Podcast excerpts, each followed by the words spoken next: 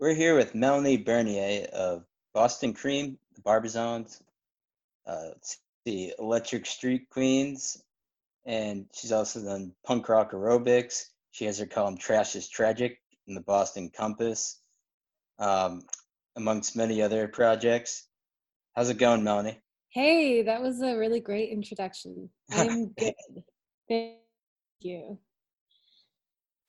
Yeah, of course. Of course.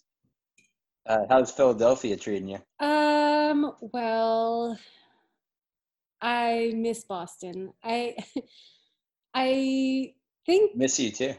Yeah, no, I think my my time here has been like with just the grad program, but like this summer specifically has been pretty intense. Um Peaches and I were at a protest a couple months ago and like got horribly gassed by the police. Oh, uh, oh. Yeah, we were like stuck on the highway and being gassed in this like it, it ended up being a big thing. Like there's a lawsuit mm-hmm. now against the city um, from a bunch of protesters, but yeah, I, I feel like that combined with some other things I've seen and been part of has been a little. It's a it's been a pretty rough summer, uh, and I miss trees. Yeah. Yeah, no, absolutely. Sure. Um, I'm really sorry that happened to you. No, I mean, I'm not to say like, yeah, it it just it's just been like very interesting being here because I moved here a year ago. I was really wrapped up in school, and then COVID hit. So, um, I think you know the first year you're in a city is usually a new city at least is like usually kind of it can be a tricky landing um, mm-hmm. and that's like the year you kind of get your bearings and you know make your new friend groups and meet your people but covid kind of shut that down and then you know with the protests and everything and um, i guess it's just i don't know i don't really know how to describe it. It's just been a really weird time as i'm sure it is for everybody right now you know? Yeah no I, I know what you mean about the the settling in to yeah in, into a new place but also but yeah not necessarily you didn't foresee any of this coming up so you're just kind of you're dealing with it actually you did actually i knew I was the only oh. American to know that. Yeah, yeah. I haven't told yeah. anything yet. Oh, oops, my bad. yeah, Melanie actually texted me in like January, and she's like, "Just gonna let you know, keep it on the down low." Yeah. We're oh, not January, in in August. You knew last August, that is. Oh damn! It's actually why I left Boston a year ago. Um, yeah, insider trading. I'm into yeah. it. Hey, I remember you sold uh, uh, uh, me a lot of amazing tapes that I'm yeah. still listening to. I'm really glad to hear that. Okay. Yeah. I was really drunk when I was selling all those tapes and like accidentally sold a few that I was like uh, later on realized I had really strong emotional attachments to. Give them back, Chris. Uh, see, this is exactly what I, I say to my family when they're like, "Why do you need this thing over here?" And I'm like, "You don't. If we didn't even point it out to you, you wouldn't even like know. You know, yeah. you know it's gone." I'm like, "No, it's not true. Uh, really, because I've had times where I've sold things and then I'm and then I like I know it's gone now. Yeah. you know. Yeah. you know? No, it's for the best. It's for the best. But I remember selling you a couple deep cuts. What'd you get? Oh yeah, the Maine Coons tapes yes. that were like recorded over like movie soundtracks, like um House Party was one of them. I forget what the other one is, but yeah, I think one was like a Phil Collins single. Yeah, yeah, yeah. Okay, that's it. Yeah. Yeah. Those, Those are, are it's amazing though, because like some of the it will go from Maine Coons on the tape to then like it, it goes back to like in some of the areas like it goes back to like the House Party soundtrack or something. Yeah. Oh, that's great. Perfect. Yeah. Um, oh man. And yeah, I also have like repl- there the replacements. Tim, you, it was a bunch oh, of them. Oh, that. Was, yeah. Any it was funny. Tapes sorry. Like, oh no, I'm sorry. Go ahead. No, no, no. Go on. Oh, any replacements tapes or Bruce Springsteen tapes? Generally, those were the ones I had the most like uh the biggest connection to those. It was just people I had listened to them with over and over again. Like some of those people are, you know, not in my life. Some people are dead. Like it, and it just, I don't know. It's, yeah, they're great tapes. I'm sure there's like a million others that could be found one day at like a flea market or a thrift store or something. But uh, I, I'm just you happy just that some of the. Yeah, basically what I'm saying is like give them back now. Yeah. Okay, so I need to pay it forward and give. yeah, and you should Yeah. also pay me twenty dollars for emotional distress that you've caused me. yeah, I- I probably should. Yeah, I you you were very generous in your your prices because I I bought like so many of them, and then it was funny. We went to the bar State Park after the show, and I was just like walking, like dropping cassette tapes and stuff, just like because I wasn't planning. I had the whole box or something. That's amazing. I'm Yeah. glad you have them. That's a really good feeling. yeah, yeah, totally. Thank you again. And you got some artwork too, right? Oh yeah, hell yeah, yeah. I'm standing right next to it. It's been Yeah. featured on the podcast before. Oh, that's nice. Mhm. Yeah. It's right next to my Shangri-La's poster with the Iguanas, Iggy Pop's first band opening for them. Wow. So For you're in good company. What's that? They opened. He opened for the Shangri-Las. Uh, his band, the Iguanas. Yeah, they actually opened for a lot of um, like big bands. I think when they're they're they're that band, the Iguanas. Wow. Yeah, yeah, they were like a garage rock band, and then I forget his other band after that, and then it was the Stooges. But Wow. yeah. Is he Um, singing? Yeah, well, so in the Iguanas, Iggy was the drummer, and um, but then he got up and sang this song called "Again and Again" that Johnny and the Food Masters do over and over, again and again, um, and I sing that one, and Mhm. uh, Ben Tan is hates me for that because he he gets really sick of that song. Wow. Cool. yeah. Um. So this is my segue because I'm such a professional. Ooh. Speaking of origins and getting into bands, I was wondering about how you got into even I don't know if you played any bands in like high school or anything like that, or playing music um, as a teenager. Oh, I did not. Uh, Me neither. So no worries. basically, I waited till I was like 100 years old to be in any bands. Um, Were you from around the Boston area? I'm from, Hartford, Connecticut, right? yeah, from near Hartford. I was born in Hartford. Yeah. I grew up around Very that cool. area, uh, and I moved to Boston in like 2003. Mhm. Um, and when I was in college, I started a feminist doo-wop band. Yes. called, yes, called. I'm gonna have to explain the name. It's the Commodities. Okay, All right. like commodities, but with titties. oh, nice. No, Mhm. it's so stupid. but but yeah, it was a really stupid band. We had like five songs. Um uh one of them was patriarchy it ain't as cool as a matriarchy that was a hit um and then there was one about like jesus christ and a holy cow and like i don't know i i was just really confused i i, I don't re- no, I, I think you were onto something. Think Yeah, it's definitely that's legendary.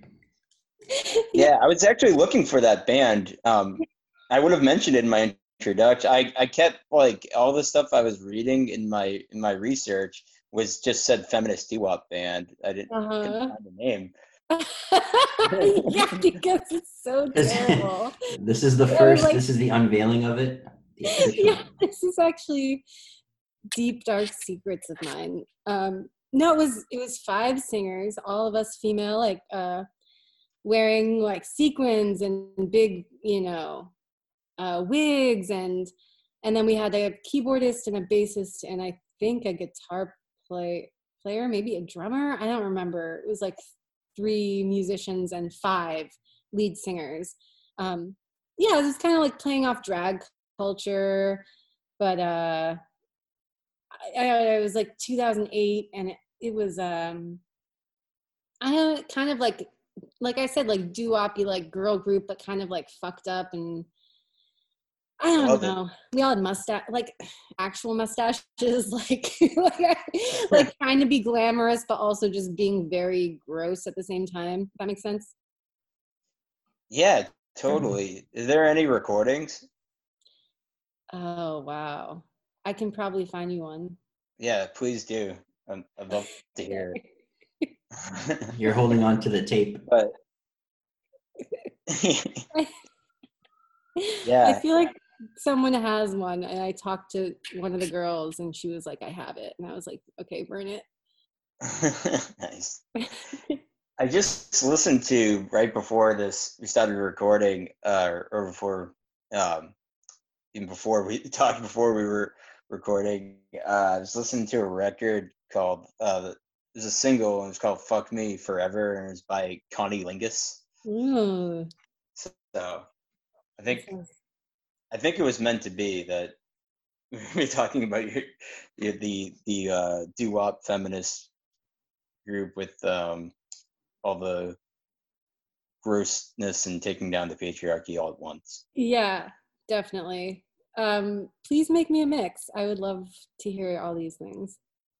Oh yeah, of course. Yeah. Um, yeah, and uh, I say so. This sounds like this was. So wait, you said you were in college when this band? Yeah, I was you in- band? Yeah, I mean, I so in high school, I like started going to punk shows probably. I think I was like 13, 14. I started going like one a week and or more, and uh, there was there were a bunch of uh, places like within driving distance, and I have like eight siblings. So one of my older brothers, me and his friends, like would go to these shows at uh, like VFW halls or weird bars that like let had all ages shows um, in the middle of nowhere in Connecticut. Uh, and I just the scene then was like kind of strange. There was um, not as much kind of like I guess all the genres mixed a little bit more back then, if that makes sense. Like you'd go to a show and you'd have like your metalheads, and then you'd have like Hell's Angels dude like running the sound, and then hardcore kids and punk kids. And I know that's like pretty much just a way of saying like, uh, uh, just like weirdos. But it was it was interesting. It was cool. Um, and I don't I don't know. It, uh, it was definitely like a very fun time. Like it was it was a good I was happy that there was so much going on and so much like DIY happening in that state and in like Massachusetts and that I was able to it was all like a relatively short drive away, you know? Yeah. So this is in. Uh, you were going to these shows in in Hartford. Um, and even like small towns in Connecticut, it was just really wherever kids could find someone to like let them put on a show. So it would even be like a comic book store, maybe a record Oh. store, maybe, but like you know, just weird like VFW halls. Okay. Cool. Yeah, etc. Uh, any bands that uh you can uh you, you can remember that we should check out? Um, yeah, I mean, I I have well, I don't have the tapes anymore, but but um, All right, I'll go check upstairs to my, to my room. um, Might have you know, there was a band when I was really young that I would follow called Just for Today, and they were kind of like the screamo emo bands. Um, God, I was into like ska for a couple minutes there. Uh, Jesus, I don't even know. I'm too embarrassed to tell you the bands I used to listen to. Uh, it's Um, okay. We've we I've like admitted it many times of like all that my like. I, I actually made a, a gross nu metal mix for Glenn. Oh, uh, really? Like early earlier, I don't know, sometime early in the quarantine. So I started like going back in my like head to just like all things I've listened to in my whole life and Yeah. stuff, and, and it was so much stuff I totally forgot about. Yeah. and with good reason for a lot of it. but yeah. Yeah. So it Yeah, doesn't sound like you missed out on that phase. You were ingrained in it, Melanie. Yeah, yeah. Oh man, there are these bands, some like from Cape Cod too. There was one called The Dedication that I was very, very about. Uh, just a bunch of dudes from somewhere in Cape Cod. And then this band, There Were Wires. Uh, yeah, those were some big ones for me. Nice. Yeah. Very cool. Yeah, we would go to like the Palladium, you know that one in Worcester? Oh yeah, yeah. Yeah. Never been, but heard Okay. heard stories. I yeah, think I went there there. once. You did? What's that? You went to a show there? Yeah, it was like see if you want to see, I, I I'll give you my. uh th- This is actually kind of embarrassing for me, but not. Then again, not really. I actually don't really get embarrassed, but it's just more like not something I would be interested in. Mm, You're now, pretty I saw it. embarrassed right now. No, I'm not. I Let's said- I let's, let's be let's be was- clear I here. saw, um, I saw the used and this band called uh, Fall Out Boy. I don't know if you ever s- heard Oh, of I remember about yeah, I remember Yeah, Fall Out Boy. Uh, but I actually wasn't going to see them. And Glenn always says, "No, you're just making up." They really, uh, they were the opening band, and actually they weren't as big at the time. And like a year later, they kind of like blew up. But uh, wow. but at the time, I really liked that band, The Used, though. Um, and kind of, you know, over the years, got getting into more stuff. Started started to like push aside a lot of that kind of screamo stuff. Yeah. Yeah. Yeah, but there was a moment, I don't know, when I you know, I want to speak for you, but for me it was like this moment of having so much anger and so much emotion and then Oh yeah. It was just the good a good thing to hear at the time you know you're 16 years old you want to get the fuck out, like away from everybody your parents like i don't know uh all you can do all day is like masturbate or something or think about masturbating like it's just a good time to listen to screamo music i'm glad i had that yeah. Yeah, I think feel like you're describing my like 2006 or something. I'm also like describing my last week so Yeah. it's not much change. yeah, Wow. sorry um it's all good. uh But uh, no Wait, so did Uh, those did all those bands influence m- music that you would later make uh in in that time or was there like a, a turning point where especially like with the doo-wop stuff was that stuff that you had gotten into post high school ish or Uh, no, I grew up listening to Big D 103, which was Hartford's like oldies station. nice And hell yeah. yeah, in the 90s, oldies were, you know, Motown, basically. Mhm. Uh, so driving around with my dad, he, like he would drive this big Chevy Suburban that was like always reek like gas fumes. And like I said, I grew up in a family with a lot of siblings. Like, so nine of us kids just like shoved in a Suburban vehicle driving around to like Big D 103. Uh, yeah, I guess that's like where I kind of started my uh, love of that kind of music. that's awesome That's awesome. Yeah. Yeah. Yeah. Um, I've just been recently. Well, I like doo-wop a lot, but um, I have a recommendation for you. Mhm. Uh, a podcast, um, called "Crashing the Party." That it's it's a really great doo-wop podcast that I started listening to in the last few months or so, or whatever. Um, yeah. yeah, it's worth checking out. Um, it's like mostly deep cuts too, but um, if you're into, if you're still listening to a lot of doo wop, that's uh, I recommend that one. Okay, cool. I would love that. Hell yeah. Um, yeah. So let's see. So you were in the uh, this doo wop band, and in college, and you when did you was it actually i think it was i already know it was 2010 right when you started uh, the barbizons Yeah. Okay cool and where did, where did you meet uh, ryan and peaches and uh, the Oh, others? well, I met Ryan Major. Um, uh, I can't remember if it was at Great Scott or if it was at a house party. I think, I think we were dancing to Victoria by, um, what's that band? Kinks? You know, yeah, the Kinks. Nice. at Great Scott. And then we went to this house afterwards, and uh, there was like a silverfish crawling all over my leg. Like I, you know, just standing at a party talking to him, and like look down, and there's a like two inch long silverfish like running up and down my leg. And then uh, I freaked out or whatever. So we went outside, and uh, we found out we had the same birthday, a year apart and so i think that kind of to me was like this cosmic like okay like this guy's all right you know? Yeah. we gotta hang out we have the same birthday.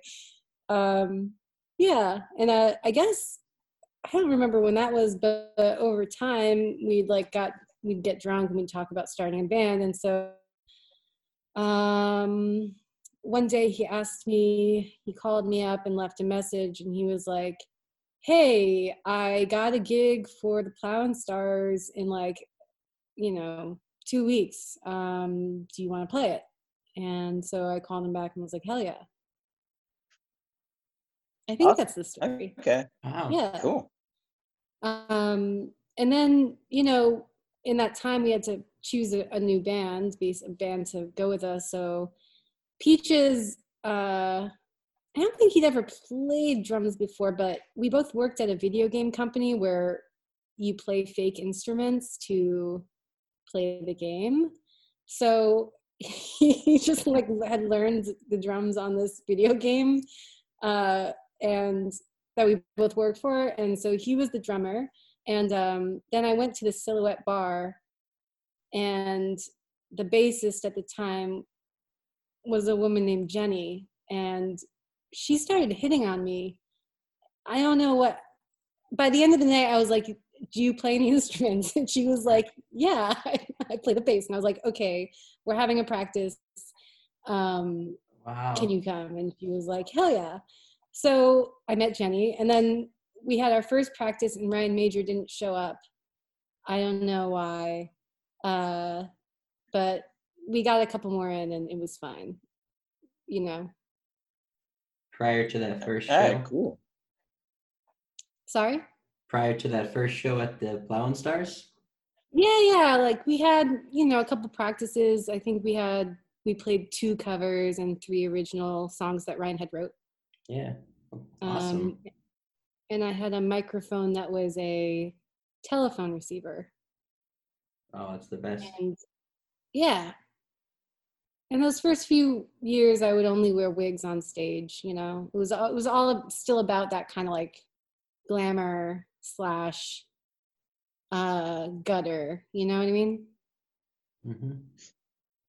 Yeah, yeah, totally. You were um, talking about the the first band that kind of reminded me um, a little bit of like the early days, like you, you know. Yeah, yeah. Um, yeah, I just thought of something too. I was, was going to ask earlier. Um, when you were going to shows as a teenager, just to jump uh, back just real quick, uh, did you go to any house shows in Connecticut? Oh wow. I don't know if I did actually. Um I don't remember going to any. I just remember going to like weird venues that uh you know, it was still a very DIY thing, but it wasn't like houses. Gotcha. Cool. Yeah. Yeah.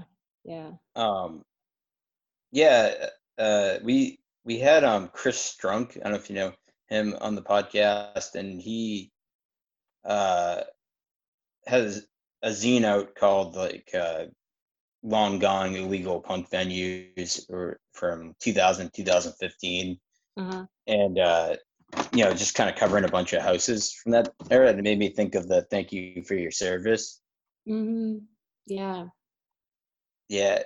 Um, were you going to a lot of house shows um, in college when you were when you moved to Boston? Yeah. definitely. So I was going to art school at Mass College of Art and Design, but um, I had friends from like Berklee, Northeastern, all these different colleges, and um, really actually moved to Boston because I liked the music scene here. I I knew about like the house scene and I hadn't been to any of those shows yet, but once I got here, I was pretty motivated to uh, be part of that.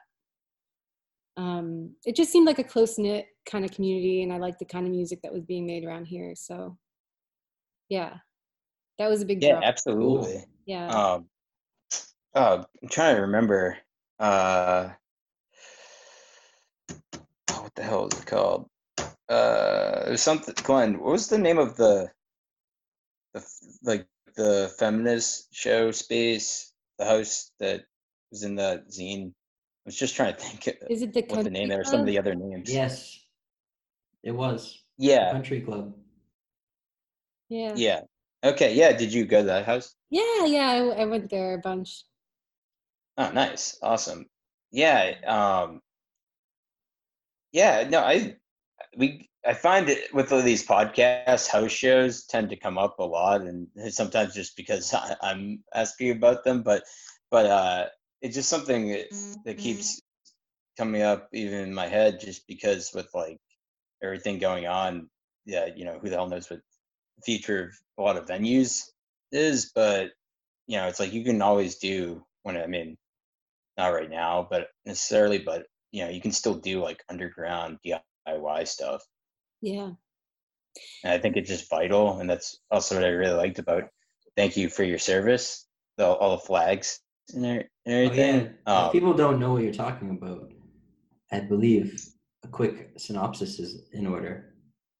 yeah, yeah. Thank you for uh, for Thanks, your Mel. compliment. And it's uh yeah the just so people know it's a series of flags I sewed by hand and embroidered. Um, dedicated to show spaces around Boston that were closed as the result of a 2012 nuisance ordinance that the city of Boston passed to basically um, shut down, you know, house venues. Um, and some of them had been around for over 10 years, you know, and this was kind of a, I feel like house shows in Boston has, or rather like DIY spaces in Boston, it's such like a part of the culture there because you have so many students who would move into the city and they'd be motivated to start bands, they'd be motivated to start art spaces, but at the same time, there were no, or there are very few all ages venues, right? So, what are you gonna do? Um, you're Yeah. probably just gonna say like, "Hey, come to my basement and play these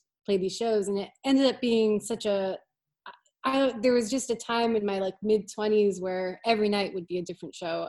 You could just live in Allston and like um every night see an amazing like lineup uh, of Boston bands or bands from the area with like touring bands and you know pay very little to see it and to be entertained and to hang out with all your buddies. Um it's like a very fun like that whole period is like a very I don't know. I look back on it a lot as like a very happy time.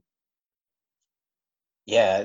That's, Definitely. no, I, I, I- yeah, absolutely, absolutely. Um, but yeah, I feel like what's it's funny that you know, um, we came in a little bit later. We started going to house shows around like 2011. hmm Um, but it's funny though, just experiencing like like like you were just what you were just describing and experiencing like these house shows. It's it, it's made me like, and I've heard a few people say this as well that like it's made me uh, uh like when I go to like bigger kind of shows, I like don't really. It's made me feel like detached from that so much that like I even like a really good band, I just don't feel I don't get as much out of it. Yeah. You know what I mean?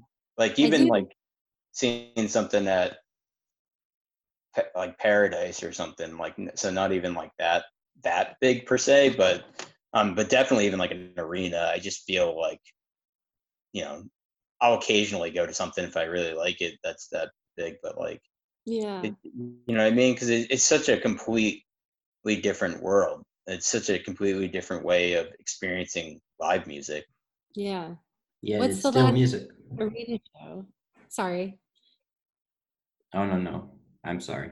I'm just, I'm curious what's like the last arena show you all have been to? Huh. That's a good question. Thank you for really putting us on the Uh, spot. Because in fact, in fact, the last one Chris went to was the Worcester Palladium. So thank you for asking. yeah, well, that's not. Uh, that's that's pretty. That's pretty big, but uh, like arena, probably. Um, uh, Arctic Monkeys at the Agganis. Yeah, there was that, which kind of sucked. But um, no, it's um Boston Calling, I guess. I don't know. That wasn't really an arena. We went to. You had an extra ticket, Glenn, and I'm like, all right, sure. And Beck was playing, and you know, Beck cool. was. Yeah, it was free. I'm like, well, what about you? Yeah. Yeah. What about you? What about me? Oh God, I I I don't remember honestly. It's been a minute. Uh, can I think? Of, but I I want to think about it, but I see the timer running down, and I feel very stressed out by that. Do you see what I'm saying? Oh yeah, we can we can send another link if you want. Okay. yeah, I Don't honestly stressed forget out. every time tonight. Yeah, it's all good. We got it. I was like- I'm just. Wait, not- what's the time? Where's the timer? I always hear people say that. Where's the timer on it? It's it's, because um, I think it's you're looking at this, Chris, on your phone, so it might not Oh, be visible unless you click into Oh, yeah. another screen. Whereas I believe Mel, are you looking at it from a computer esque thing? yeah, yeah, Yeah. yeah. Okay, gotcha. Yeah, um, yeah, I forget every time to be like, oh shit, and then I I never see that timer or whatever, and then I just see it suddenly goes off, and then I. But yeah, we can always just do. We'll, we'll do if you're down. We'll definitely. Um, if you have time to to engage in a Yeah, that little sounds more. good. All right, cool. Cool. I'll edit out all this bullshit about the uh the timer. I- It's staring at me though. Um, uh, I think the last Dragon. Okay, it was DragonForce, maybe like a hundred years ago. Oh wow. um, oh my God, in like Poughkeepsie, New York. This was prob. Oh wow, this is like a hundred years ago. there probably have been things since then, but uh, that was definitely the most memorable. So you never saw like the dead at Fenway or anything like that. I never seen anyone at Fenway. Uh, I have been to the Agganis and seen like Slayer, Oh, Children wow. of Bodom. Mhm. That was also a hundred years ago, and I think I went to see Fleetwood Mac once with like my mom and my sisters at TD Banknorth. Of course. That was really. All of these were a hundred years ago, though. Like I, I don't. Yeah, I don't think there's been anything really recent. I would totally go though. I would love to go to some like. Um, I don't know. Maybe I wouldn't actually. Well, it could give you inspiration for your own Yeah. live performance ambitions. Yeah. yeah. I'm not like opposed to them or anything Yeah. per se or like above it. I just don't get as much out of it. So it's like takes kind of it has to be like I don't know, something I really, really like, I think. Yeah. Like I would see Bruce Springsteen at, at Fenway Park. I would do that. Cool. Chris was just talking about how he hates Bruce Springsteen. Tell me about that. Why? Yeah, I, I, I, I- have, I I, have don't- no opinion, so I'm just gonna quickly state that for, the, for everyone's record. I don't there's things I I I just never got into. it. I'll have to give more listens. I've just never really got into it. Um, that's a lot. There's a lot of bands that I just don't. I don't know why, or like people that people seem to like that. I'm just like I don't know. eh, I don't know. No, he's he's uh, yeah, he's not for everybody for sure. But if he is, I'm if he is for you, Yeah. then what's it like? Tell me. yeah, yeah, Yeah, I mean, I just there's uh honestly like a liveliness in his attitude towards the world like it, it's um it's it's just something i feel deeply and i don't know how to describe it other than like just wanting to like i like burr, you know like just ah, get the world like get and, like live it, live your life, which I think he he like embodies that to me as a performer, as like someone who just like you know wants like wants to get out of himself and experience like what what else is out there you know That's very interesting. All right. yeah Yeah, I wanted to ask, uh, not even necessarily just ask. I was gonna say, uh, I I love uh, the Catholic riffraff in the Allston Amazon. yeah I know, I know you know that. but, I I'm gonna say, jump into things. yeah, yeah i remember that song that's a yeah, nice it's little one my song favorite songs ever. yeah thank you for that yeah i, I um I was uh, walking through, it was actually Cambridge, but I just saw this like woman and uh, we were going in the same direction for a while. I couldn't believe it. She really was so tall and like, I don't know, just so beautiful and like, I don't want to sound creepy, but kind of like thick and like, I I was like, who is she? You know what I mean? Um, Yeah, and I think, yeah, it was a really easy song to write. Awesome. Yeah. Um, yeah, that was on the first uh, uh, album or EP. Yeah. So it was, yeah. So that must have been one of the first songs. Uh, yeah, I mean, so that would have been what February 2011. Yeah. Um, yeah.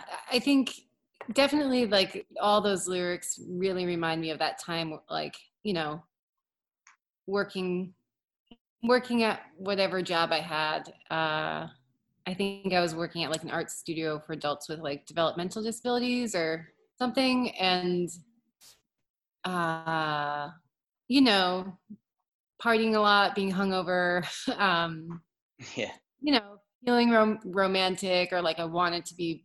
Um, I don't. Yeah, just young and like in love, I guess and uh, feeling very at home in the city too. nice. It does. It has that warmth to it. Yeah. it's like a blanket. yeah. Yeah, yeah. I really like that. Yeah, great, um, great song. yeah, for me, it's like the, the great like hangover, like still drunk hungover. Song. Yeah. That's ex- like that feeling before like an hour later when you're like, ah, shit, I'm just like it wears off. yep. Yeah. And you're at work and you're like, God damn it. yeah, no one talk to me. Don't look at me. yeah, exactly. Yeah. Yeah. yeah. That yeah, that whole album is just um we had a lot of fun making it, you know? And it was it was kind of our little Fleetwood Mac album too. It was like a I think uh, we were the person who recorded that I had dated for a while and uh we broke up when I met Peaches and so that was like a little bit of a weird uh you know thing in the Mhm. recording room but uh he did a really good job recording us so no regrets you know? Cool. Yeah. Yeah. Um, I was gonna say. Well, when was the first time that we saw you? Yeah. Well. Wait. What you? Oh yeah, the first time. Yeah, we first saw you. It was you were doing um the Nancy Sinatra Lee Hazlewood cover set. oh Rose Bowl. yeah Yeah, I mean, we knew the the, the name, and I think um, Peaches had s- had sent us the record of uh, "If I See Him Again." oh wow yeah okay Yeah. so that was at the rosebud right hmm yeah Yeah, that was so. wow what what did you Cool. think We were Awesome. we were blown away. Yeah, it was really. Is it- Yeah, you can say if you didn't like it too though no, No, no, it course really we was. liked it. There's probably a review out there because that's Yeah, there is. what Chris did. Yeah, that t- that whole time is is that was the happiest time of my my life Yeah. actually. Those years from 2010 to like 2013, and um, yeah, I mean definitely your music's a part of that for sure. Um, I mean, I remember meeting you all, and uh, I was just so happy. You know, your both of your enthusiasm for like the local music scene is like a very is very infectious, and um, I just was so happy that you like jumped in and like went for it. And you're like okay we're going to be like writing a web you know a blog and uh reviewing these shows that we've like always wanted like bands that we like love but not a lot of people have heard of. So helping them get some kind of like word of mouth traction and um i don't know just also like pushing the envelope with your own musical um projects in terms of like how weird it can get which i really really appreciate so um yeah no i Making Yeah. cry. oh damn, Oh. That's that is really damn, you, you're gonna Wow. make me cry. Um, that's Yeah. very unpleasant. It's very, it's very, it's very nice of you to say that. yeah. No, thank you, it's- Appreciate it. I I legitimate like those are legitimate feelings I have and um and no I- I mean you all were you living in the city at that time or did you move into I've actually No. never lived in the city. Oh wow. Yeah, Yeah, no, I I've, just- uh, yeah. I've, yeah, just uh, Glenn just uh, moved Lived in- to Somerville. Yeah, I just moved to Somerville, but I hadn't lived in the city since college, which was uh, 2000. The last time I lived in the city was in 2011. So actually, I lived in Medford for uh, a I short I was gonna say bit, you lived but, in Medford for a little bit. but yeah, Okay. kind of same thing as Chris though. Not a lot, uh, not a whole lot of city. Uh, mostly, we were coming in, especially at that time. Chris was going to college up in UMass Lowell, but we were both living in Wakefield, and yeah, we. we Well, I, had I to- lived in, I lived in Wall too. Oh yeah, no, that's true. I guess that it may be in the summers or whatever. But Yeah, oh yeah, in the summers I came back home. Yeah, Yeah. yeah, so we we couldn't make it every show, which was disappointing. But we tried to always, especially see all of you whenever we could. Definitely, I remember, especially after that first show, we were just like, "All right, this is this is a band that we're gonna be seeing. Yeah. We're gonna write about them. We're gonna. This is just this is our band, essentially." Um, Oh, that makes me yeah, happy. this was awesome that we were eventually able to put out the cassette too. Yeah. yeah, So it all came around. It was Yeah. awesome. Um yeah. Oh, sorry, go on. No, I I was just remembering if you all met us then, then you must have you met us when uh after Jenny had quit the band, which she quit on tour, Mm. by the way, like in the middle of a tour. Oh shit. Uh yeah, that was the worst. That was a really bad tour. Uh we we were with like another band and that band just disintegrated uh as we were going from city to city and then our band started to kind of fall apart too but um but when we got back we we had to play with so many different bassists for so many years and i think when you all saw us we were playing with joe packard Yep, that's right. Oh Yeah. yeah, yeah definitely. Shout out Yeah. to Joe. Yeah, yeah. It was. Um, yeah, we were just we. Were, I mean, we still are. We still are very, like you said, like enthusiastic. It's just, Mhm. I don't know. I mean, I feel like you're that way too. So I mean, you know, it's like it. It just. uh We were really excited. Um, especially at that time, just because it was so like new and fresh to us. hmm um and yeah i mean so like you know your band was like a obviously a big part of that and um i don't know i just, just try to i still try to keep that like attitude because i kind of um i don't know i just feel like there's way too many i mean yeah it's like sure you know you think i i'm fucking pissed off most of the time too like, masturbating like, listening yeah. to Larry Morissette. yeah yeah but it's like i don't know i just i remember like i always remember the people like you were very like cool and welcoming and then there's a lot there's a lot of people that were just like hey, what's up? Or not even that, just kind of like whatever. You know, I'd be like, yeah, I'd be like, whoa, Fat History Month and Sarah Lee are playing. Like, this is amazing. Like, I just came here. Like, took me like 45 minutes or something, an hour, which is not really that far, but I just, you know, I got here. I'm so excited, and people would be like, oh yeah, cool, yeah. I mean, they played last week, whatever. And I was I always, know. It's mind so I- yeah. Yeah, yeah. So I always felt like I remembered that. I'm like, I gotta have like different attitude. Um, Yeah, being outsiders, I, mean? think Good. definitely Yeah. helped with the Yeah. enthusiasm. Yeah. But yeah, Yeah. like like Chris said, people like yourself and a lot of uh, the nice folks out there that were just it was so cool because then we could see you. It was still almost in a, in some ways with the lo- local bands kind of being starstruck, you know, getting to like talk to the band after, be like, hey, nice, you know, and then you get to like actually know you, and it's not like this dis- di- more distant thing that you get when more nationally recognized like touring bands come through, and they might just be like, oh hey, but like with this, it was like, oh, we were starting to see each other on a regular basis and at similar shows. All the good, all that good memory.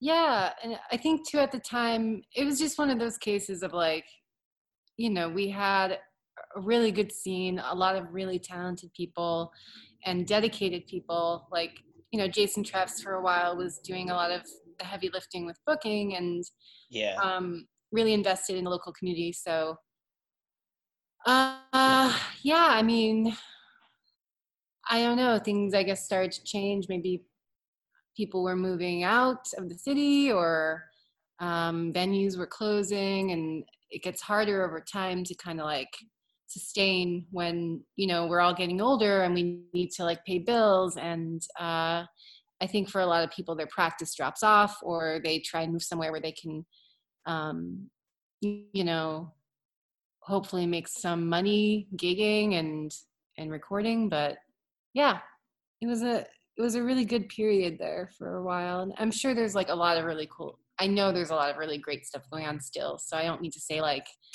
you know all that's gone but i think that like the center has shifted a bit to like other genres of music you know Yeah.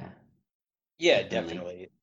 And we were what we really liked a lot about um, you know, your, your band, you know, uh, with, with I mean all, all your bands, but uh with Barbizons is the, was the first one that we that we heard. It it was um you know, it was very it was a lot of fun and it was like a lot of the rock and roll like garage punk stuff that we were you know we still are very much into but at the time that was like the main thing we were we were we were into and like like Hunx and His Punx and stuff like that Shannon and the Clams and so, so forth um and so i think also just having a band like that we could see like on a regular basis playing that kind of music was like Mhm. you know amazing at that you know it still is but it's like at that time we were s- still kind of newer to seeing local music so that Yeah. you know um and going back to kind of like the, the the more like screamo crap i mean That's a good way to put it you know, No, please don't. uh, a lot of that music was like really uh you know negative and kind of angry which was kind of cool at the time but as Yeah. you know on the flip side of that you know um you know a lot of these bands like like Hunx or like barbizons uh it was so much more positive and just like it just felt like it was so fun it didn't also it didn't mean that it wasn't like there were wasn't other aspects to it like a lot of times like like your lyrics for example Sure. might be talking about something really serious, but the music and like especially in a live uh, setting is just is is still very much like this fun, exciting, positive um, experience. Yeah, yeah, definitely. I think that's something I always try to bring to whatever project I'm in is um, a sense of humor, you know, because there was, you know, coming up with all that like really earnest 90s and early 2000s music. I think it's natural to look at that and be like, okay, this was like very serious, and did it have to be because it was kind of also like really embarrassing. Um, Yeah. so I just or that's maybe it's just me. Maybe it's just like who I am, and I always am gonna need to have some kind of like humor or playfulness in it. Um, yeah, because it's silly. I mean, getting on a stage and, and performing is silly. It's and especially like rock and roll. It's like so much attitude, so much like there can be so much ego and um, just stuff that I actually like naturally try like like roll my eyes at. You know what I mean? Um, yeah, definitely. yeah, and I think too, like you know, I've always wanted to make music that people would physically engage with, right? Because for me, like going to shows growing up, and to this day, it's a lot about like moving my body and being in my body. And, uh, you know, starting Boston Cream was kind of like, you know, when you were talking about going to shows and having people being so blase about the fact that they were there, I was getting so sick of seeing that. I'm like, what what can yeah. I possibly do to make anybody like dance in this fucking city, you know? Because uh, Boston is like very notoriously anti-dance at yeah. the scene. You know what I mean? So uh, yeah, with with Boston Cream, I was like, how like we need to just make this a part of the mission of music is that everything needs a groove that you can easily yeah do, you know that was that was so i remember just really being blown away just the the energy just really yeah kind of taking the rock and roll but uh really bumping up the dance grooves to 110% and it was that was like yeah I, yeah boston cream so fun. It's fun and it's it's also true true that like I, I do write songs about like my anxiety or you know depression things like that um political things that really concern me and so um I like the approach of people like David Byrne, who can kind of find a way to like write a story or maybe write about a feeling or an emotion um, that makes you kind of like laugh at the same time that you're you're like if you listen more closely you're like oh okay like i i get the context that he's speaking of or like i understand that this is about something a little bit like more troubling to him you know?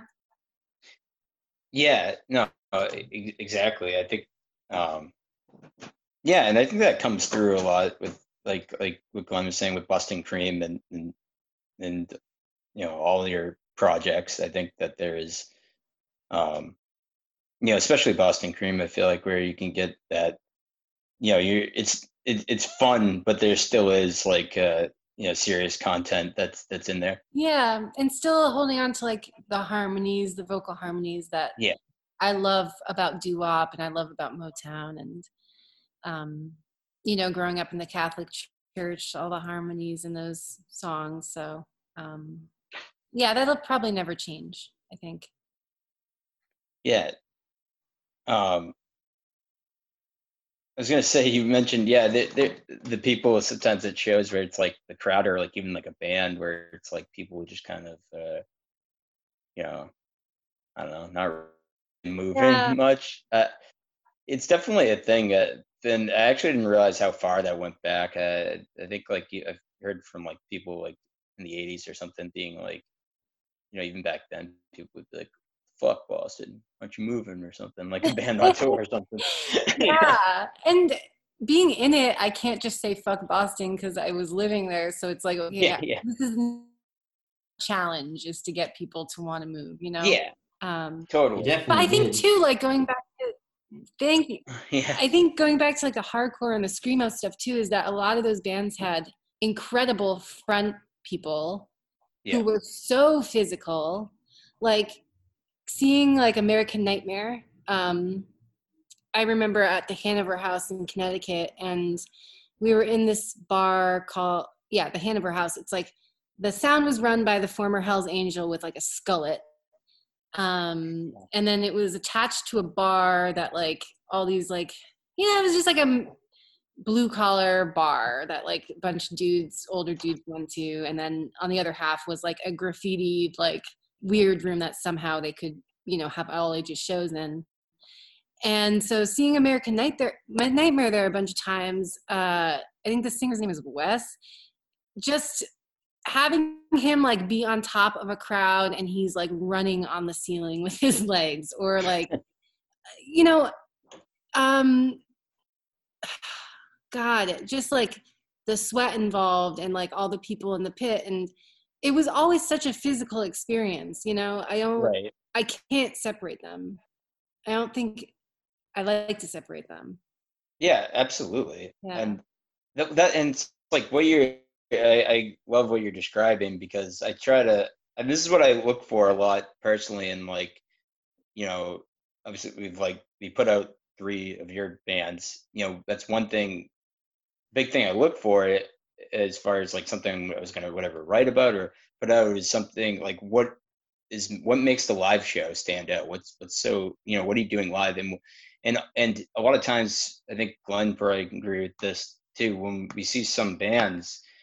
uh, playing and they're not really doing much it's just like what's the difference between that and a video? Yeah. But if you're you know you know what but what if you're experiencing like what you were describing or someone getting into the crowd or people you know whatever it is that's a physical thing that you know isn't going to happen from a video just from gazing from far at a video you know what i mean? That Yep. that's something physically that's that's you know that's part of that show that moment even you know Yeah. it's part of that moment. And it it is too to me like what i was saying about bruce springsteen i this is how it all connects for me is just that kind of gut feeling of like uh i don't know. Wanting to like i don't know. It's it just like seize something and like be part of something. You know what i mean? Yeah no absolutely. And i think like even what we were talking about earlier um well i mean bruce springsteen right didn't he play for like doesn't he play for a really long time like five or six hours Oh yeah, he is a machine. I like Yeah. he I think he like to prepare for tour he does like 2 hours of workouts a day. Um and then he plays for, you know, at least 2 hours um and it's super physical and he's like he's getting old now so he just has a lot of upkeep like it, it takes a lot more for him to kind of be able to do that but i think it's so much a part of who he is as a performer that what is gonna what like what would his show be without his kind of like physical antics? I guess we'll see maybe one day but yeah. Hmm. it changed yeah yeah. I mean if there are like ever shows again yeah. I know. Well, that's Yeah. what we always ask. yeah we, we always ask everyone when do you think shows will return like you know to people going out to like a venue? Like not just like, um, a outdoor thing or something? Oh wow. Oh man. It's a tough one. Yeah, yeah. I I would like to be optimistic and say uh, a year and a half.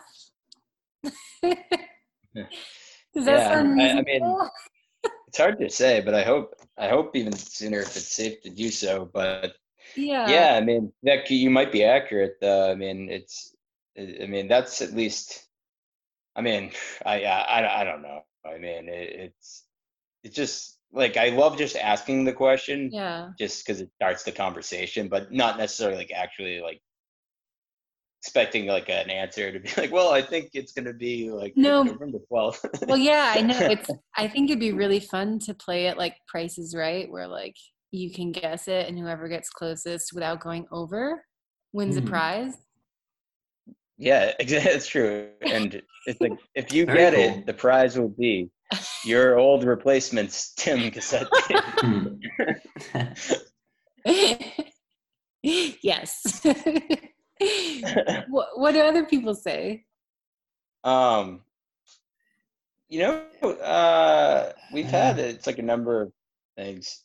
Sometimes, Uh, well, yeah, it's it it has definitely as we've as time has progressed because we started doing these when uh, in May, I think. So at that time, maybe there was a little bit more optimism for this fall, even, but that definitely is out the window. uh, Yeah, someone for sure, but- and Yeah, it's definitely happening. but The Yeah. the winter That was in May. or like early 2021 that also seems rather not likely so but the summer next summer I, I don't know if it would be wildly unreasonable but we just gotta see Yeah. I'm with you. That seems like a, f- a fair amount of time for us to get our shit together. you'd hope i i heard Yeah. that um montreal um i don't know if this is 100% sure but i did ask our friend hugo who lives in montreal he said that uh, pretty much most bars are open now which to me is pretty scary That's wild. Do they have Yeah. it under control more there? they have it more under control, but it's not like I don't think the cases are, you know, so so low. There's still stuff, but I don't know. It's Yeah. pretty scary. uh, Even around here, the a lot of bars are. I mean, if they can serve food, then they can be open. There's places around here where people are indoors. I Mhm. mean, so like, and, and it's not. And I don't think that's good. I don't think that, you know, um, you know, whatever. But uh, it's like, I don't know. Yeah, I mean, that would be much worse if they have just like regular bars. Oh, like, you know, Like you can that- sit on a that's bar not stool. good for. Yeah. Yeah, It's not good. and people shouldn't at this time be like indoors next to each other to you know in the in like bar. I just feel like that's recipe for Oh, it disaster. is for sure. But I- Yeah. I honestly bet there are lots of places in America where you can go see a show inside, you know? So I guess it all depends on where you are when you're Yeah. answering the question, right? Oh, true. Like right at this moment, there might be a Yeah. a, a band play. Actually, I I do think I read that, and yeah, in some other states there there were bands that were playing in indoors and stuff, but Yeah. I guess not. And who we- knows? I mean, Yeah. No, you go on. Um, I'm sorry. I, I'm just curious if like maybe some house shows would, you know, pick up early. It, I don't think it. I think most people who would run. oh, I shouldn't speak for everybody, but I hope that people would do the ethical thing, not have house shows at this time. Uh, but you never know, you know. Like yeah. I- oh, sorry. no i just am around a lot of college students right Yeah. now and um you know they're going to parties they're going inside and like drinking and not wearing masks so you know it's yeah i don't know it's yeah. Yeah. Exactly. yeah, there's been um like uh a few noise shows that have been outside. So I Mhm. feel like that's all right, you know, in like a park, people are distant, you know, like from what I gather, like that would be there's not a lot of people. They're like really pretty like I haven't been to anything, but they're pretty like underground. Um you know, like even more so, like there's no like, you know, I think they just it's just meant to be so it's like not not many people go. yeah but that's like always how outdoor shows are you like you play them you're like why am i here like Yeah. there's people Yeah, yeah. Um, yeah. they're always awkward in in a lot of ways so i can imagine a, a noise show outside would be like almost blasphemous you know like Yeah. isn't the whole thing about noise shows that they should be very dark and like you know anonymous or something Yeah. What's funny is that like that's the thing about I've never really totally understood noise stuff, but I started to get into it the last few years and like even like we throw a festival, you know, dedicated to just being like different from the most other crap that we do and, and see and it's a noise fest and we've always it's kind of funny. I always feel like that's like our take on it because you know we just have like pizza and beers and and then it, but it, like it's still like the like a lot of noise bands will play and just other weirder stuff but it's like someone described it once to me and i guess it was the first show he ever went to or first like house show he was like it was really weird but like oddly like welcoming and positive like you know like yeah like you know what i mean Uh, and uh, i don't know i'm just like yeah I, that's kind of how I, I was like all right like i feel like you know it's like it's cool to i think it's cool to like do like I think you I mean you do this a lot as well where you just put your own like mix or spin on something. You know? Mhm. Yeah.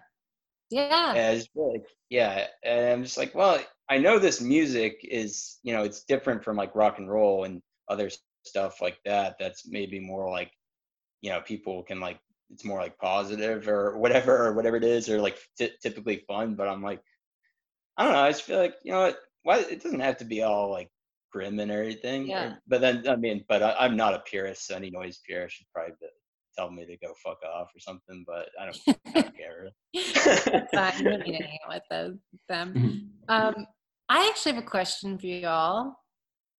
Since you think, since you think about you know the return of shows a lot on the Mhm. show, Mhm. say you're planning a kids like you and me festival for like the end of the pandemic and it's like the first time that you know people are going to be inside at Lilypad or something or wherever you like to book shows now um Sure. what would be your like lineup you can have any band from like anywhere Okay, but they have to be a current band. um no they, it can be through space and time Okay, wow, Um, that's a really good question.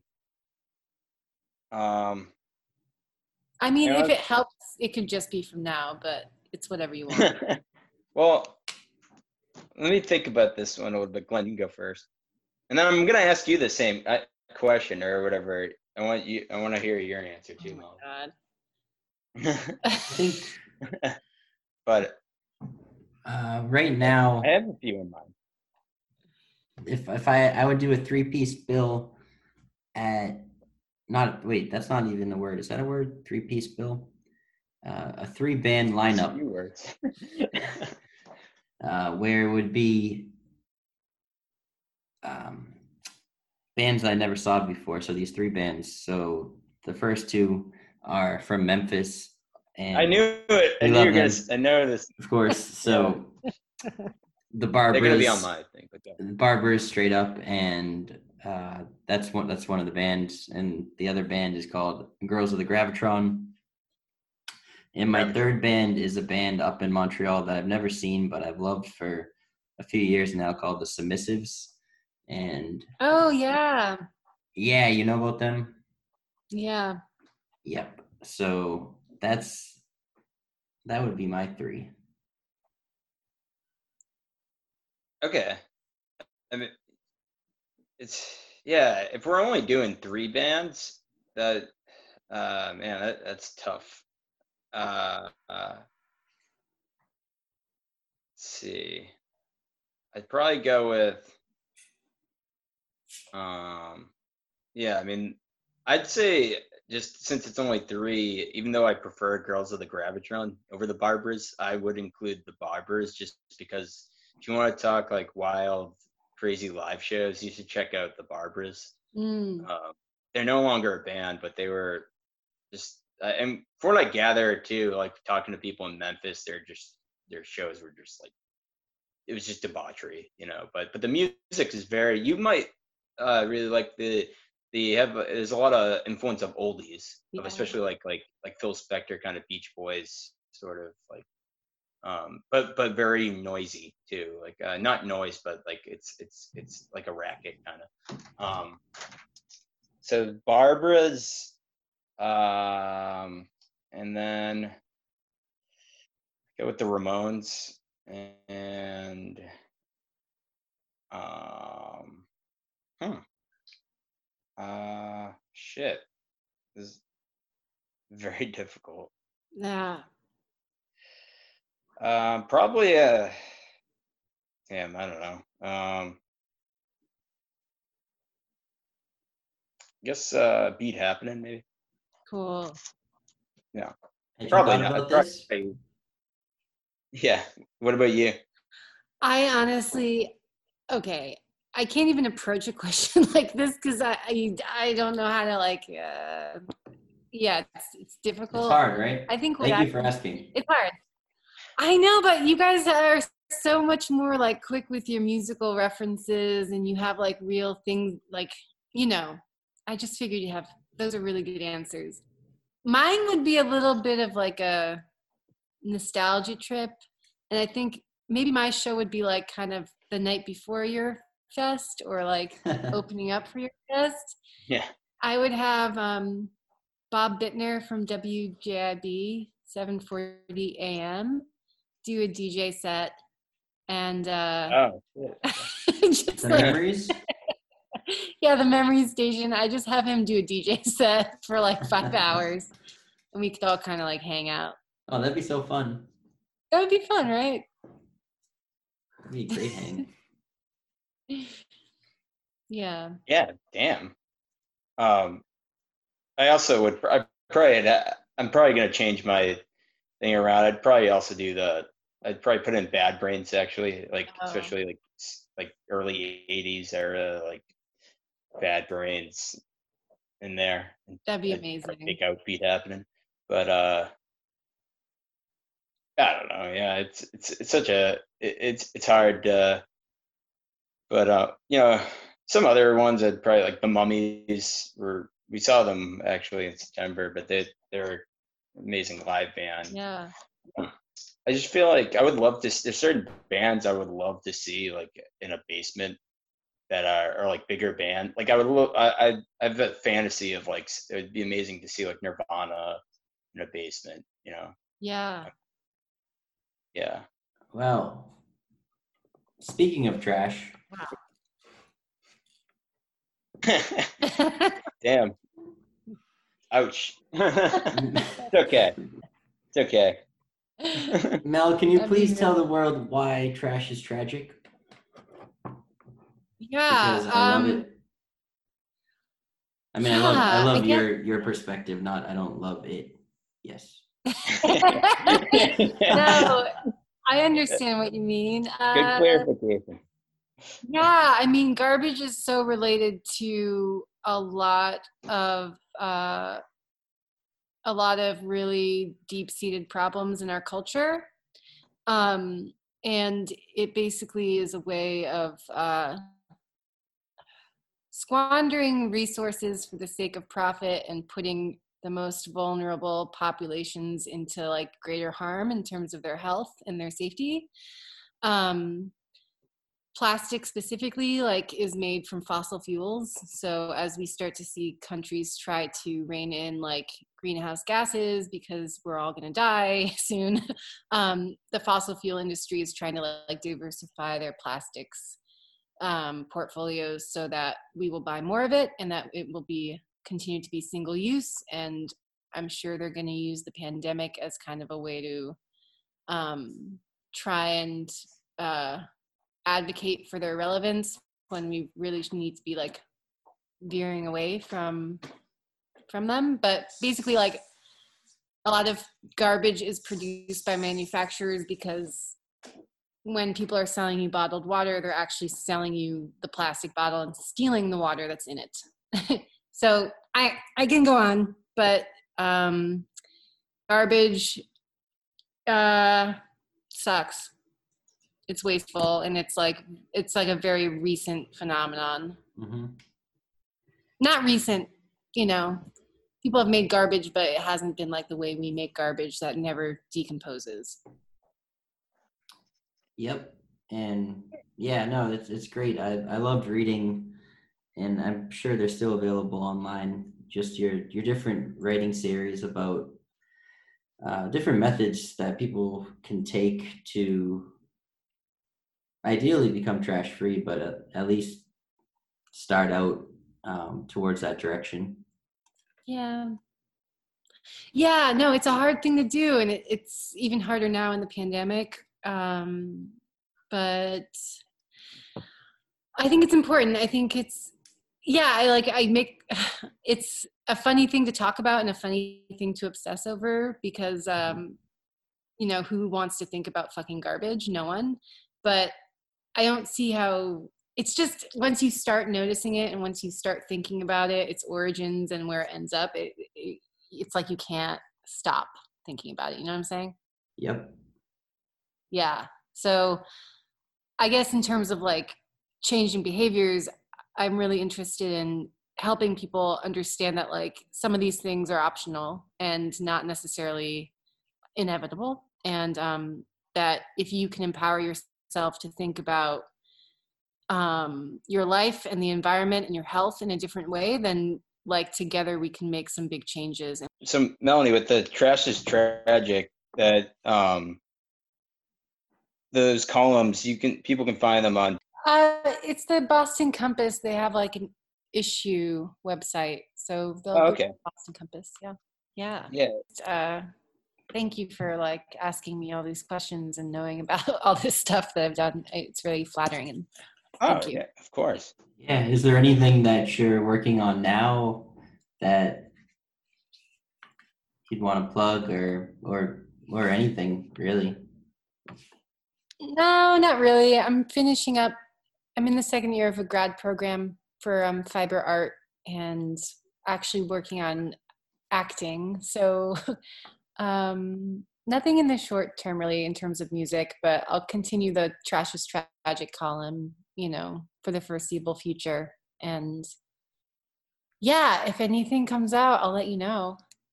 Yeah, totally. Um, I remember seeing you in like a short movie years ago at um at a show, I, and uh, I forget the name of it, but it was like the nautical or like the Oh, something with the um Yeah. mermaids and stuff. yeah, nautical nymphs. Yeah, yeah, that was it. Yeah, Um, that's awesome. So yeah, I, tell us a little more about the acting. I, yeah, sure. yeah, hear about it. Uh, I mean, I just kind of want to. I've been making some videos in my program, but also I've I've always done acting here and there, and always been really interested in it. And I think, you know, since um, performance is a big part of my practice, I I want to figure out a way to do it that is just different than like something outside of music because um you know i have tinnitus now and i like you know Oh shit. Yeah i like, want to start exploring other ways of performance without like really loud music Yeah, I um I also been getting like for the last year or so now, I, I've been getting like a lot of ringing in my ears. Um, and it doesn't really like go away, but it's like it kind of like the the amount of it um kind of varies. Is what what have you done to like for like treatment or anything? I got a pair of musicians earplugs so they're molded to my ears and Oh, wow. uh, yeah yeah there's like That a place in good. boston you can go to get them definitely use them because um you know your hearing doesn't your hearing um there's like little fi- fibers like little hairs on the top of your eardrum that help you hear and those don't regenerate so when you lose your hearing it you never get it back basically Yeah, no, it's it's it's kind of scary. yeah Yeah, just because I'm like, I I mean I do wear earplugs at shows, but it's actually I've noticed a lot of like headphones yep are like the worst, like which I'm wearing right now, of course. But, but um, I try to reduce that. But yeah, Yeah, yeah. I guess if you could ever afford like some um, noise canceling headphones, I've heard that those are good. I don't have a pair. I just like avoid headphones now. hmm Um, Another thing is that if you're on the computer a lot and you have a lot of like neck strain, that can also contribute to the tinnitus. Um, uh, Oh wow. and I noticed too, if like I ever drink a lot now, it'll make it worse too. yeah. I I've read. I know. I read that. I was like, like you watch Simpsons and like you, uh, yeah, that's how you actually fix Like, it. You oh, like- The Simpsons. oh, man. um, yeah. Sorry. It's okay. It sucks. it's okay. sucks. I've been trying to li- I try to listen to music lower, which works, but then other times it's like, fuck, come on. It's like, I know. Well, that's the other Uh, thing is like the kind of music you hear, you listen to is kind of good when it's loud, right? yeah, Mhm. yeah. I was having like, I've had like discussions with people on that, and like some people just don't get it, especially like they're like, oh, well, I mean, just listen to it lower, and I'm like, it's not the same thing. Yeah. you You're know? right. Like I'm listening to "Kick Out the Jams" from the MC5. It's like, Mhm. you know, you're not yeah like let me just put it down. Well we're talking about rev- revolution and everything. We just listen to it at a you know at a modest like level. It's like no. Yeah you're right. You can't it can't be like npr where everyone's very like calm and chill. Yeah you want to blast it. I get that. Yeah yeah exactly. But um i mean i hope that people like uh, venues start to kind of take hearing health a little more seriously because i do Yeah. think it's uh i wish that when i was younger someone had been strict like told me like hey you got to be wearing earplugs because Yeah. this can be a permanent condition someday where you have ringing in your ears you know Yeah. I know. Yeah. I feel Yeah, bad. totally. I try to Yeah. try to tell people at shows uh, that we have earplugs for them. I want to keep. I want to try to make that like more of a thing because I know with with the own my own music, it it can be really loud, and I I just hope people are. I I wouldn't want someone to listen to it not and be uncomfortable. Yeah, yeah, same. I think, you know, with Boston Cream, we definitely work a lot on keeping our volume down. Mhm. And it's actually been kind of like, you know,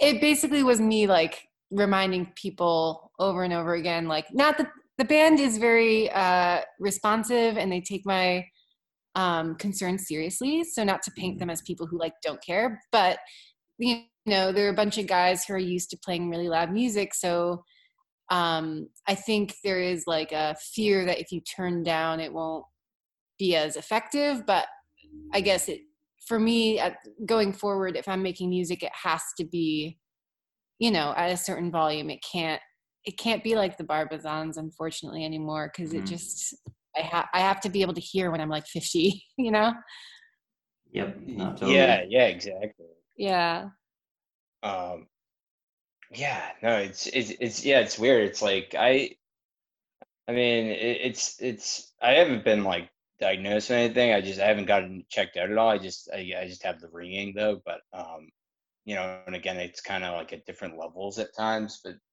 but it's one of those things where yeah it's like uh, you know pretty young so it's like if this is what my hearing's like now then what it's going to be like you know if i don't do anything about it you know yeah um, definitely and I don't get, I, I don't know if it's like a genetic thing or whatever it is or or something because there are people who are older that you know I don't know that are go out to shows and stuff like that. So I don't, I yeah don't know. Don't take chances, Maybe they- people. Yeah, I mean, yeah, I don't know. I guess I I mean, cause I have worn earplugs for a while. I, I didn't think I was. I, mean, I was maybe like 24 or 25 when I started wearing earplugs. So, Yeah. But I don't know. So I guess there was a while when I didn't. Yeah, same. yeah. But I noticed cool. the headphones. Oh, Yeah. sorry. I Say the headphones though. It's just like I noticed that for me is like a big, big difference. Like it's worse. Like it's worse from like like that does it the worst for me. Are they going in your eardrum? Yeah. Oh yeah, get those things out of there. What's that? Don't Get put it them in there there. too much, right? yeah. Yeah. Well, I, I only use the I use the headphones for this uh for this podcast, and then I have to sometimes at work. But other than that, I don't like listen to music through headphones anymore. Yeah. Hey Mel, just had to cut it out. Yeah. any advice for aspiring actors? Oh my god. Are you thinking of acting? Yeah.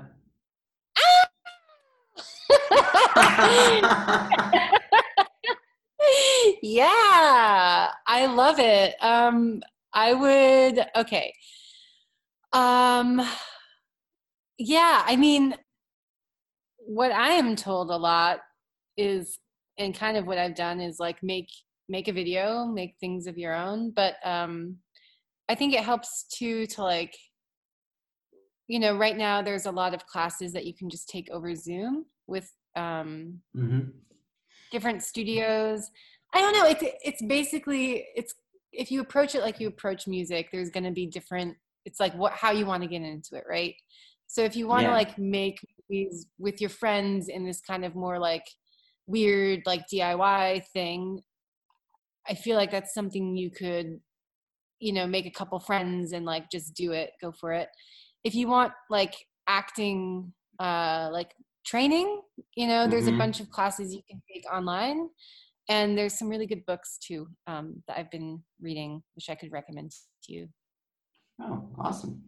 No, it's it's it's, it's pretty fascinating. What What is your What do you want to do? Well, I kind of I don't know because I feel like for me it would be very it would be very outside my comfort zone because Yeah. it's it's uh, I'm I take things very um, often very literally and don't I don't have that much of an imagination. So it, I feel like it would be a really cool exercise to um, to just do that. Instead of just like being you know just instead of just being yourself. You know, I see the the like very performative element of all the work you've done, right?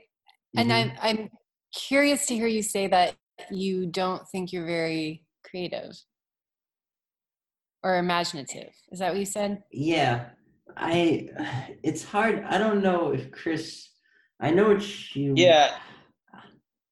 we I know need what a- you we mean, need a, we need a I don't mediator we need a mediator in this Yeah, I don't think it's lack of creativity. I think you're very creative, and um, I think what it is is there's um, uh, well, so no, you know, like outsider music and like outsider art Yeah. and such, as it's been called at times. Um, like I think I always thought of Glenn's music as just a classic example of that. And there's like it's very similar to like the Shaggs in that there's a lot of times the songs are very like uh, not all the actually I can think of others on the Shaggs album, but a lot of it's like it's this is what I'm doing, doing this, doing this. It's very like detailed of what an action that's going on, but a lot of times there's there's an element of conflict that's removed, and it's not because, but it's not like a bullshit thing. It just that's how that, that kind of automated like writing is. Like Daniel Johnston does has that in a lot of his songs. I mean, not all of them, but where it's kind of just like running water or something. It's something like you felt compelled to write about something, even if it's just like a simple observation. And a lot of people don't seem to write that way. A lot of times people tend to have some sort of like conflict or something in most like art forms. Uh, that's at least my take on it. So I think though, but I think you're being harsh on yourself to say that it's not creative because I think it's actually the opposite. I think that you've, uh, you know, just I think it's harder to put. I don't think it's creative in the traditional sense because you're doing what you want to do, and a lot of times people when they're talking about art, I feel like for better or for worse, they're gonna tell you to do like I don't know a certain do it this way or this, or it's gonna have to have this purpose. And I think you just kind of you just go for it. Yeah, I agree. And I think that is like the best talent to have, or among the best talents to have, because from everything I know, acting is all about really honestly just being yourself. And what Mm. you feel in the moment is actually, you know, whether you're playing a character who's done something that you would never do, like say murder someone with their bare hands, you know what I mean? Yes. I have to find as an actor a way to relate to that person. And so it's like, not that I would have had to kill someone with my bare hands in the past, but that I can find in me um, a version of myself that would do that. That, that would do something so bad and that would be able to justify it because of my rage, you know? So it can be like taking any experience that I've had and manipulating it into that. You know what I'm saying? Yes. Ex- no. Yeah. You. That's. I like how you put that. Um, exactly. I think maybe. Yeah, relating more to others' experiences and channeling that in your in yourself Yeah. ultimately. So yeah, that.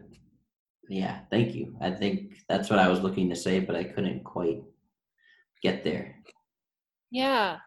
and I I think you're like a super brave performer. So that's that is really going for you. And. Um, I know I've like brought up like Andy Kaufman to you. I don't know if you're familiar with his work. Um, I know. I, You know. I, I gotta. I gotta. I, I gotta dive into Andy Kaufman. I think you.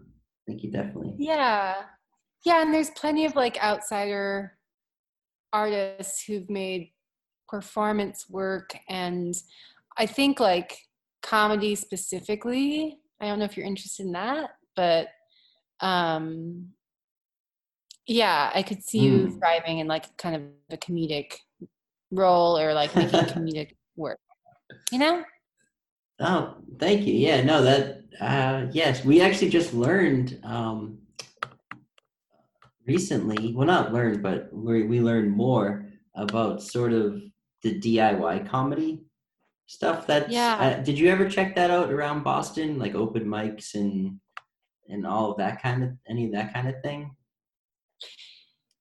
um yeah i do remember going to some and playing actually with the electric street queens at one but i can't remember the name of it i'm really sorry i do know in philadelphia there's something called good good comedy Mhm. um, and that's like a DIY comedy scene. Um, Right. you know, they might have stuff online now. Um, yeah, Yeah. you know, Co- Coco Roy would be the person to ask about that. She's really she was tapped into that scene for a little while. Oh, yeah, wow. that's so cool. Yeah, Well, I was gonna say, um, you know, there's a lot of humor, like you've mentioned before, in, in a lot of your music, um, Melanie, and especially in like with like Electric Street Queens. Where, um, have you done any uh, like comedy? Performed any comedy?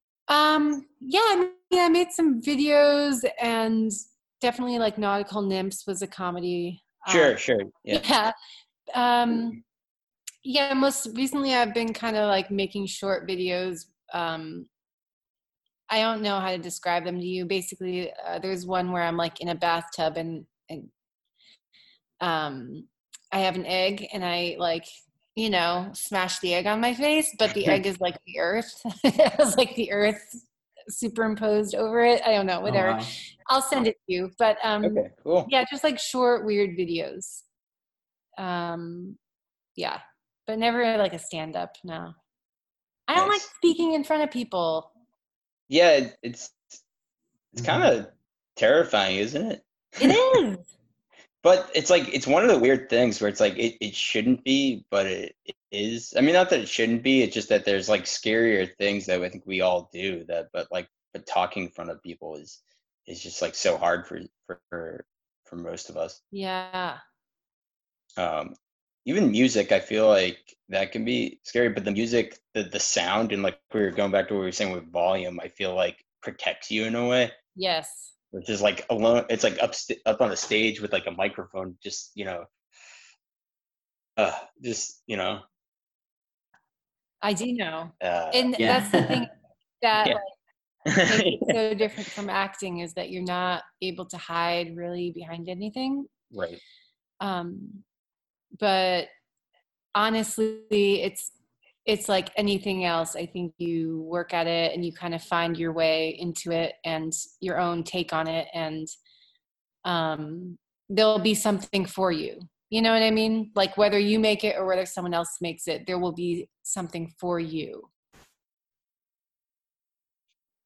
Yeah yeah. definitely. Um yeah no i like well if we ever make like a a movie or if i if we ever make a movie we could you all can star in our in our movie i mean that'd be fantastic yeah i don't know if i ever you want to could make a write. You could you could write it, and we'll star in it. That's yeah. You write it out of a small of a cameo or something. 'Cause I, yeah, I'm not really. I, I'm not. I'm not interested in acting, but I, I'm glad that you guys are. So, um, like, I like. I love watching people perform, uh, perform as like actors, but I, have like on a personal level, I don't really have too much of an interest in Yeah. it. Um, but no and uh, although I I feel like comedy is it, it's like that. I fe- I kind of want to do. It's weird. I actually so Glenn's Glenn got married And um, Yeah, congratulations. I was gonna ask. Thank you, Mel. Yeah, right It's before wild. COVID. yeah, I did the best man speech, and I'm like, that was pretty nerve wracking, but it was also fun. What did you talk about? It was a Uh, we talked about what's that, Glenn? No, it was it was a hit. People people still talk about it this. Oh day. yeah, no, it, I, yeah, I was so surprised. I was like, so many people kept like approaching, like, oh, that was awesome, that was whatever. Um, I'm like, oh, thanks. Yeah. It's so funny because I was like visibly nervous too. But what I always do whenever I'm in those situations, I always acknowledge it. I don't know if you're supposed to do that or not, but I always like to do that. Yeah. I act, I don't know. I'm kind of oddly confrontational at times. Things I always kind of. I like the like Bill Hicks attitude of like it's never your fault, it's always the audience's fault. They don't get it. That's a really good attitude to have, actually. Wow. uh, Yeah. yeah. Did you tell Yeah. an I mean, story, or did you like? You know, Oh yeah. Um yeah, well, I yeah, no, I don't think I did that. Um let's see. I I no, I talked a little bit about like kids like you and me and and um I don't know, like uh, we liked so much the like punchline. music and stuff. What's that? The the punchline. Oh yeah, so like I actually was like I thought this was gonna be like really like cheesy in a way. Um and I'll admit I I actually like my friend gave uh you know, I kind of like changed it around a little bit, but the the gist of it my friend kind of made up and I was like, Oh shit, can I take that? He's like, Yeah, sure. Um or he actually probably took it from someone else. but uh anyway, I was like, oh, what did I say? I was like, so um you know, I, I I kind of I don't know. I made it all like sound like really really serious at first of being like you know when two people find each other and blah blah blah and everyone's like oh like you know like everyone's you know uh, I don't know getting all emotional and then I was like I know Glenn found that special I know Glenn found that special person when we met in the fifth grade. yeah. it's true. It's true. yeah. It's really true. You have a beautiful friendship. it Yeah. really is. It is Um, something. it is. It is. It keeps is. us going. Yeah. Absolutely. yeah. man. Well, because you figure I- most. It's so funny. That, what's that? I say most most. Uh, you see a lot of partnerships. They can they they kind of fizzle out pretty quickly. Yeah. No, you have found something very special and like the fact that you all can collaborate so much and still get along is very very amazing. I think it's unusual, you know? Yeah. I don't know. Yeah, I don't know what this the secret is. I, I I don't know. I always kind of felt like, um, you know, we we Glenn and I to relate on a, on levels that almost no one else would Uh-huh. of like things of like no one else would ever like look at something this or whatever. I feel like we kind of just do sometimes we just do the like like the wrong thing of like the, I don't mean like morally wrong, but like the wrong like the wrong way of going about something. And but like you know since it's our own thing because like you and me, no one's there to tell us that can tell us that we're just we're, we're doing it like the wrong way. You know what I mean? like like as if you were like assigned something or whatever mm-hmm. or I, I you know i mean i couldn't like that's why i, I really like that it's just fun to me doing it like i can't really imagine having other people you know And since it's a, like to, like, hobby, collaborate with- it's a hobby that there's never. I think I feel like a lot of times people, a lot of sources of conflict can be like financial or you know popularity kind of, you know things like that. But doing something on this scale and just having just doing it for fun is really yeah a, a key that um, I think a lot of people maybe don't get to experience because they might be a little bit overly ambitious in some cases or not necessarily in it purely for the love of such an obscure thing. Yeah. I get that.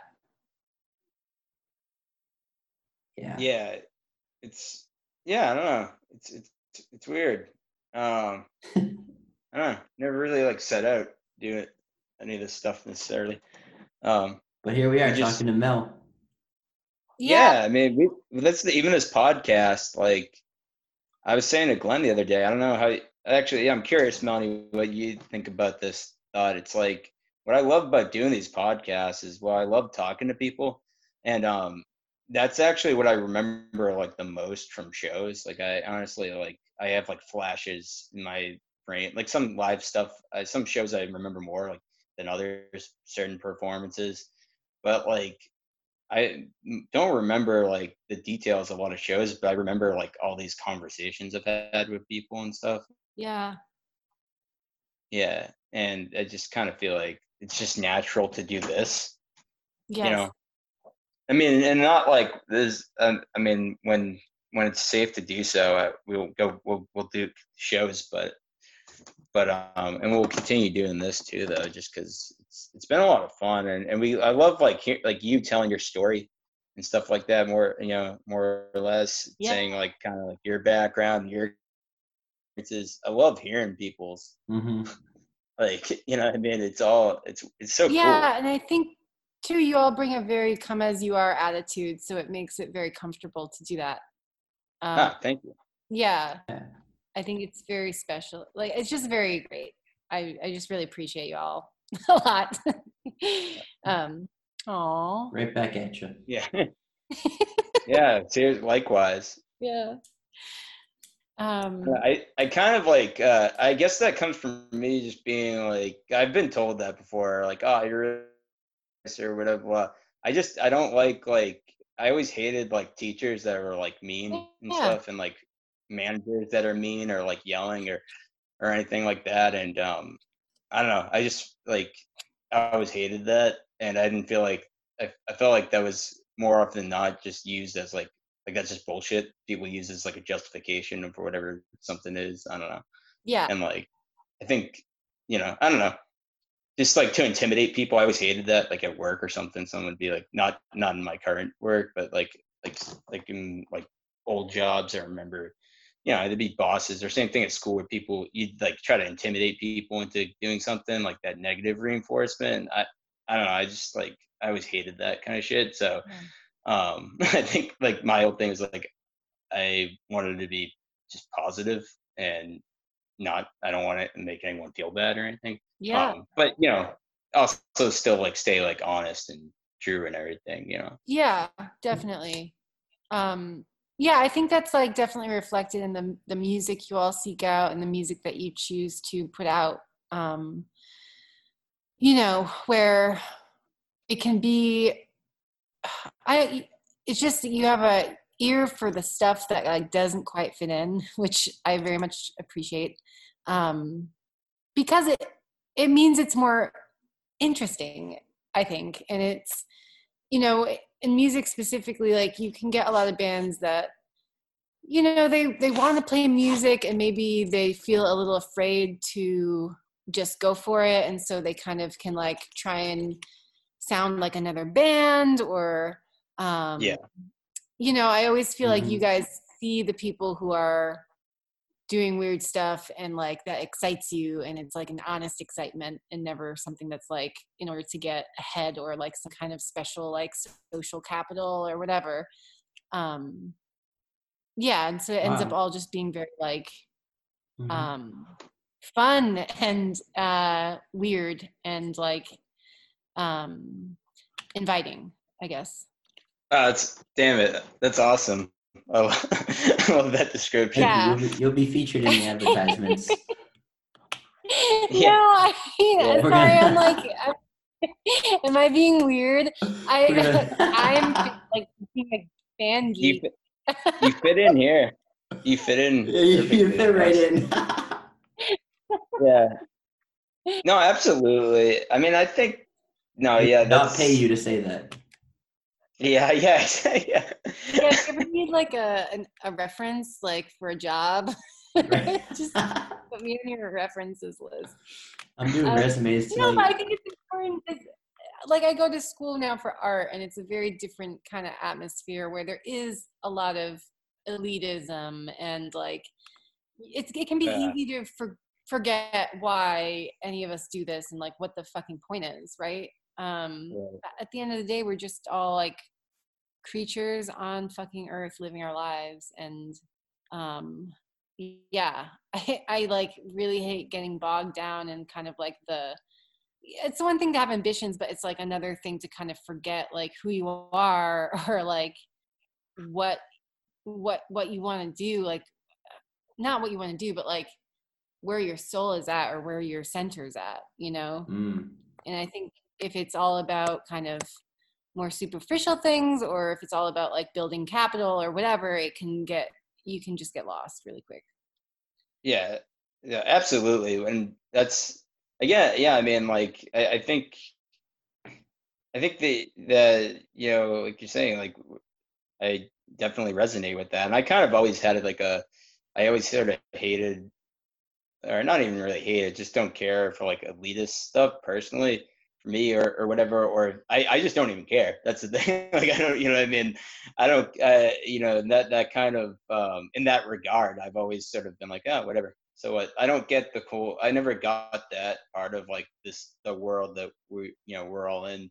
Um and i think like you said i think what you're reacting to at least with us is you know that our attitude is always you know the opposite of that because we just don't like you know i don't know i never gotten that like elitism to me sort of or any sort of the cultural or social or whatever capital uh to me just kind of felt like people wanted to be like the cool kids or whatever you know i mean? And i've never i don't like the the cool kids club i don't like that stuff at all. Um no, it's I a like lot to smash it to pieces but, yeah Yeah. no and it's a lot more about it becomes the way you all do it and like what i try and do with my practice is just keep a community of people in mind right? So hmm you know you are responsible to that community and kind of for that community and also part of that community and they're responsible to you. And it just i think it becomes like a, a better way of thinking about art making and like uh you know being part of things and yeah. Yeah absolutely. Um Yeah, Yeah, that, and- that shines through on, on all of your projects. Just the yeah you can tell that you're just you're doing stuff that you care about, and you know that's that's really inspirational as as an artist. Just everything that you've done really it means something to you, um, Yeah. and then also means stuff to other people that get to absorb it. Hopefully.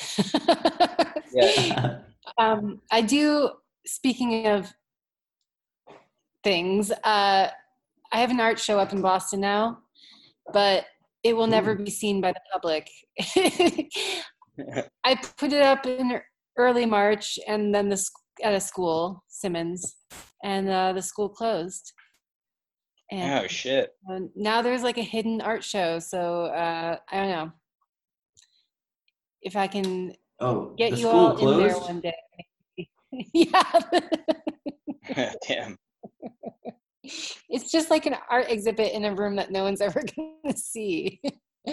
but um yeah, I don't know. I think it's if if we can get there maybe one day that'd be you know, maybe they when we when I go to take it down or something. Well, we could have Yeah. shows there once they're safe. Sorry? Could have Once shows they're there. safe, yeah. Yeah, What kind of show? you could perform in your. Oh, Maybe that might be. maybe. We'll, we'll see. Yeah, I don't know why I brought that up. I guess I just thought it would be like the secret kind of DIY thing we could do Together. i like it yeah like the underground art show yeah. Except it's in a major educational institution. Uh, Those- are some of the best shows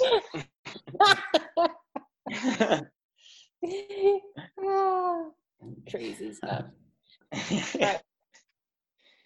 Yeah. I was gonna say you played um Boston Boston Cream played March sixth at Chum's Coffee House, right? Oh my God. Yeah, we did. Was, was that the last show before the shit hit the fan? No, we actually uh, did a mini tour with Hallelujah the Hills, and we uh, played. we played in March in Philadelphia on like the thirteenth. Oh wow! Day, and f- we played in Baltimore two days later, and then everything down. Yeah, yeah. I was gonna say, damn, Mm. that Yeah. was that was Cutting been it close. The very end. Yeah, it was pretty much the end of it. Um, we were all kind of like, I don't know, should we play these shows or not? Like, we might really regret this. Um, but yeah, we we went for it. I guess there's Mhm. three minutes left. I just want to say. Oh, okay. Yes. So we could we could wrap up with any final thoughts and words of wisdom that you may bestow Um, upon us, Mel. Oh, me? Okay. Um, oh yeah, definitely not us. Yeah, we we don't have any wisdom to dispense, so it's all on you. I think my wisdom for now is like get some house plants and learn a couple good stretches. Oh yeah, I need to stretch it. Yeah, like stretching is so important. Um, and like water, you know, like they say half of your body weight in ounces of water every day. So I take that to heart. I think all these things will help us stay healthy and, um, you know, happy for the coming months because who knows what's going to happen, you know? Yeah, Yeah, no, thank you. Those are all essentials. yeah. hmm All right. Well, no, Um, this has been truly. It's really been amazing. Yeah, thank you so much for having me. I really enjoyed talking with you both, and uh, I hope that I like answered things well and not too rambly. Yeah, no, this was awesome. Yeah, no, you gave us a lot of great uh, responses, and and again, the conversation was uh, It just flowed like amazing. It was great catching up. What's that, Glenn? It flowed like Niagara.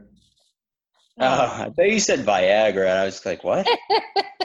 You're just ruining this like special moment when we're all like, "Thank you for being on the show." You're like, "Thank you for having me," and I'm like, "What Viagra?"